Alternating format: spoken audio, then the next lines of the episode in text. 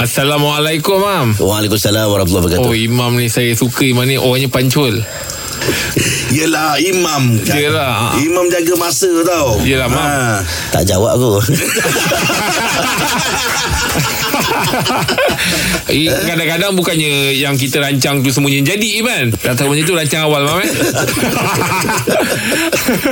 Okey Mam Gua-gua je lah Mam Mam nak tanya lah Mam Betul ke Mam uh, Katanya kalau puasa tak boleh gosok gigi Makro Ah.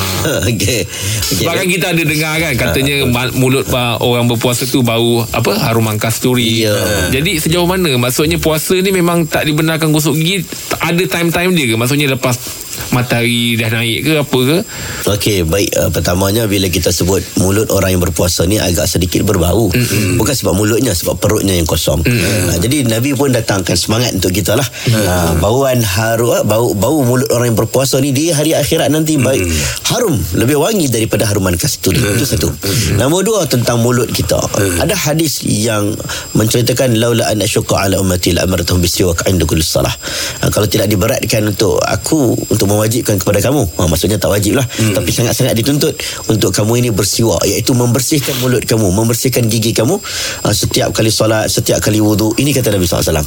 Jadi hadis ini ada ulama mengatakan tidak ada larangan. Hmm. Untuk kita ini menggosok gigi sepanjang hari. Oh. Okey, okey satu. Cuma dalam mazhab syafi'i, apabila lepas daripada gelincir matahari. Gelincir matahari maksudnya lepas zuhur. Mm-hmm. Lepas zuhur, dia kata makruh.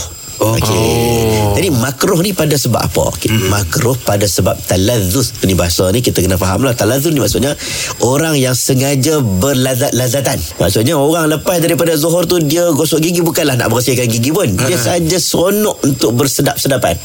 Mm. Ha, ni benda, benda nak masuk dalam mulut. Maka mazhab syafi'i kata makruh lepas daripada zuhur. Ha, jadi kalau kita lah contoh lah. Contoh eh.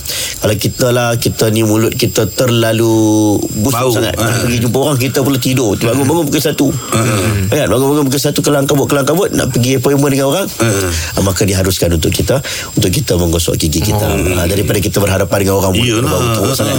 Ah, tapi kalau dah seronok-seronok dah puas lah saja-saja lepas asal lepas duk gosok-gosok masuk kayu masuk jus, sikit. itu yang dikatakan makruh. Ah, sebab seronok-seronok nak buat. Ah. Okey. Okey baik. Terima kasih. Imam